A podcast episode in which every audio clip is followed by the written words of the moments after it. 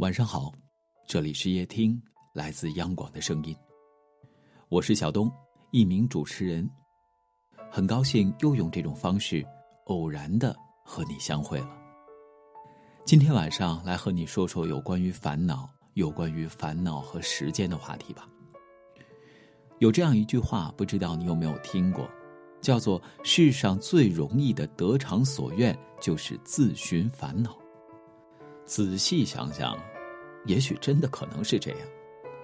很多物质层面的东西，可能说想得却不可得；很多情感上的东西，可能想抚平或者是想变得越来越好，不完全由你一个人去左右。但是，如果你想让自己陷在所谓烦恼的漩涡当中，那你一定有方法，一定能够自己说了算。但是你喜欢这样吗？你喜欢处在烦恼中的你自己吗？比起很多人口中所谓的顺其自然，比起那些强迫你必须接受的一些所谓行为方式，接下来啊，跟着馒头所写的这篇文章，人一晃就老了，别自寻烦恼。邀请你和小东一起，我们在这里寻找属于每个人自己的答案。文章的开始有这样一个故事：身边一个朋友已经连续失眠半个月了。据说不是因为工作量大，而是因为他自己的远虑。远是遥远的远，虑是思虑的虑，焦虑的虑。为什么呢？原因呢是他刚跳槽到一家知名的企业，不到一个月。招他进去的组长因为和部门总监意见不合，闹了矛盾，提了离职。用这位朋友的话说呀，得到消息的那一刻，他感受到了什么叫做晴天霹雳。来具体说说吧。蝴蝶效应你知道吧？就是蝴蝶扇动翅膀，然后很遥远的地方可能就会产生一阵飓风。用这位朋友的话说，组长的离职在他的意念里。就是所谓的蝴蝶效应，甚至他一度认为自己会被当作是组长的心腹，被一同在不远的将来扫地出门。那之前呢，为了面试做出的所有的努力，可能也就白费了。再看看时间，金三银四，所谓这样的招聘的好季节也已经过了。接下来，如果真的发生离职，那再找工作会不会很困难？找不到匹配的岗位，那未来我怎么在自己心爱的城市生存？真的要回老家吗？这太可怕了。而接下来要发生的事儿，应该说有点出乎这位朋友的意料。总监不但没有辞退他，反而和他进行了一番交谈，希望能够交给他一项非常重要的项目。但是这位朋友呢，有点不争气。因为前段时间自己给自己的所谓的烦恼、所谓的焦虑，让他吃不好、睡不好，甚至，在这关键的时候还请假住了院，也就是我们传说当中的掉链子。那接下来呢，他在办公室的位置啊，真的是现实的，可能让人焦虑了，甚至有一个词叫做岌岌可危。故事说到这里。我头脑当中首先反映出的一个成语叫做“庸人自扰”，不知道你听了之后是什么感觉？其实啊，在心理学的实验当中，传说有一个也能够印证什么叫做“庸人自扰”，以及怎么样能够排除“庸人自扰”带给我们的干扰。一起来听听哈。要求实验者把未来七天所有可能让他焦虑的烦恼都写下来，然后投入到一个箱子里面。那在一段时间之后呢，再让参与实验的人打开箱子来核对这些烦恼有没有发生。结果，据说其中九成的烦恼都没有在现实当中出现过。所以，这是不是自己给自己造就烦恼呢？此时此刻在听夜听的你，相信你心中一定希望成为某个领域了不起的人。在某些方面做出一些你期待的成就，那你希望这样的烦恼始终萦绕在你的身边，困扰着你吗？一位所谓潜能激发的大师，他说过这样一段话，来听听对你有没有启发。在所有成功者的眼中，没有失败，只有结果。即使有不利的结果出现，只要改变方式，他们都会得到新的结果。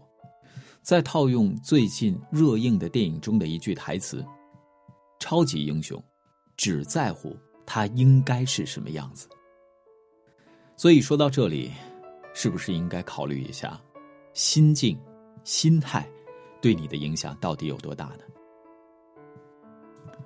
眼光长远没有错，但是也不要想太多，未来的日子可能没有你想的那么糟。据说在生活当中啊，有这样一部分人，总是会因为自己没做或是做错的事情后悔，他的心里期待着我能不能再重来一次。而这样的潜台词是，我重来一次一定会做得尽善尽美。那有的评论是这样说的：说这好像是在责怪过去的自己，甚至是不愿意接受现在的状态。但如果有时间机器，真的把这些人带到当时他们留恋的地方，就一定能够做到没有遗憾吗？答案你自己知道吧。生活中太多不可控的变量，你也许无法左右，而你能左右的只是你自己。有这样一个故事：曾经有个朋友和人一起创业，在看到成果之前，他由于个人原因中途退出了。后来呢，公司做出了一定的成绩，也被大企业收购了，几个创始人的身价陡然倍增。这位朋友知道之后呢，整天唉声叹气，说自己错过了一次人生翻盘的机会。什么叫做翻盘？而他后悔的到底是什么呢？而每当他和别人说起这样的一件事，似乎提起就是在折磨自己。那此时此刻在听的你，能够从中吸取什么样的教训呢？选择你认为最好的选择，然后去做。虽然你可以有调整的机会，但是记得，每一次选择都是你做的最好的选择。别让那些烦恼左右你，加油干！再来说个小故事吧。从前有这样两个人，一个人手中呢有一只金杯，而另外一个人手中有一只泥做的杯子。两个人结伴出去旅行，刚开始的时候呢，两个人相谈甚欢。但走着走着渴了，走着走着发现没有水，走着走着，终于渴得不行了。历尽千辛万苦，两个人找到了一口井，开始大口大口的畅饮。一开始的时候，两个人喝得特别畅爽，但是慢慢的，拿着泥杯子的那个人会觉得自己非常贫寒。好像就陷入了一种所谓的焦虑。他为什么有个金杯子？那个金杯子怎么那么漂亮？但是他忘了，他们最初只是想结伴而行，他们找水井，只是为了盛水喝。在生活当中，我们是不是也这样了？原本我们已经有了让我们很舒服的一种生活状态，原本我们可能有的东西足以。让我们应对所谓生活的需要，但是，一旦有了比较，一旦看到了那些所谓更好的东西，一旦被所谓的营销刺激了你的需求，那接下来，所谓的烦恼是不是也就滋生了呢？有本书叫做《人性的弱点》，其中有句话是这样说的：生活中的许多烦恼都源于我们盲目和别人攀比，而忘了享受自己的生活。生活中有很多美好的东西，可能是不属于自己的，但自己所拥有的，也可能是很多人梦寐以求的呀。风有风的自由，云有云的温柔。本身，你和你身边的人就是不同的，你们获取幸福的来源，自然可能也会有差别。幸福着你的幸福，努力好你的努力，做好你该做的事情，可能有些东西啊。也就不会让你觉得那么烦恼了。比起盲目的去追求那些所谓最好的，比起去烦恼那些你未曾拥有的，想一想，什么才是最适合你的？你最期待的状态到底是什么？会不会让你觉得幸福感更多一些呢？有的人喜欢在生活当中说坚持，坚持没什么不好，但细想一想，这种状态是不是要求你一定要克服某些事情，克服某些行为，甚至你的状态会不会是咬牙才行？比起坚持，我个人更推荐享受，比如说享受锻炼。那你不但能够体会到锻炼的快乐，而且还会为你自己越来越好的身材而骄傲和自豪。享受读书，你不但能够体会到那种徜徉在知识海洋里的快乐，可能也会因为体会到知识带给你的美好而越发的幸福。享受存钱，为什么呢？看着积蓄里的数字，你一定会发出那种。发自内心的微笑吧。其实，这个世界上绝大部分的事情，你都是可以通过自己的行为，得到属于你自己想要的结果，甚至包括感情。为什么呢？感情里边有很多的行为，这些行为不仅是在于了解你自己，也要了解对方；不仅是你自己要喜欢，也要想一想，用什么样的方式才能让你喜欢的人期待。长久的和你在一块儿，比起单纯的喜欢，不妨关注一下，你为什么能够吸引别人？比起长久的爱情去羡慕他们，想一想，你凭什么配得上这样的幸福？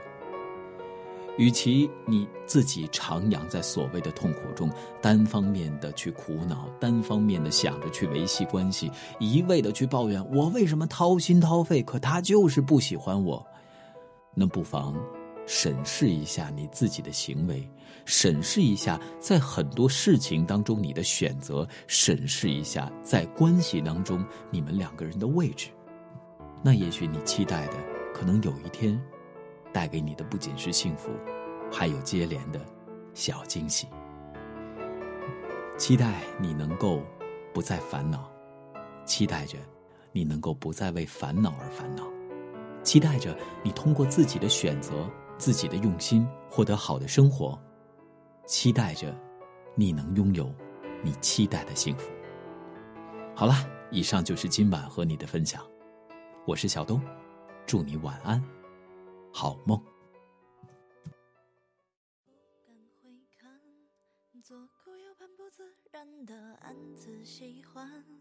偷偷的山总没完的坐立难安，试探说晚安多空泛又心酸。低头呢喃，对你的偏爱太过于明目张胆，在原地打转的小丑伤心不断，空空留遗憾多难堪又为难，是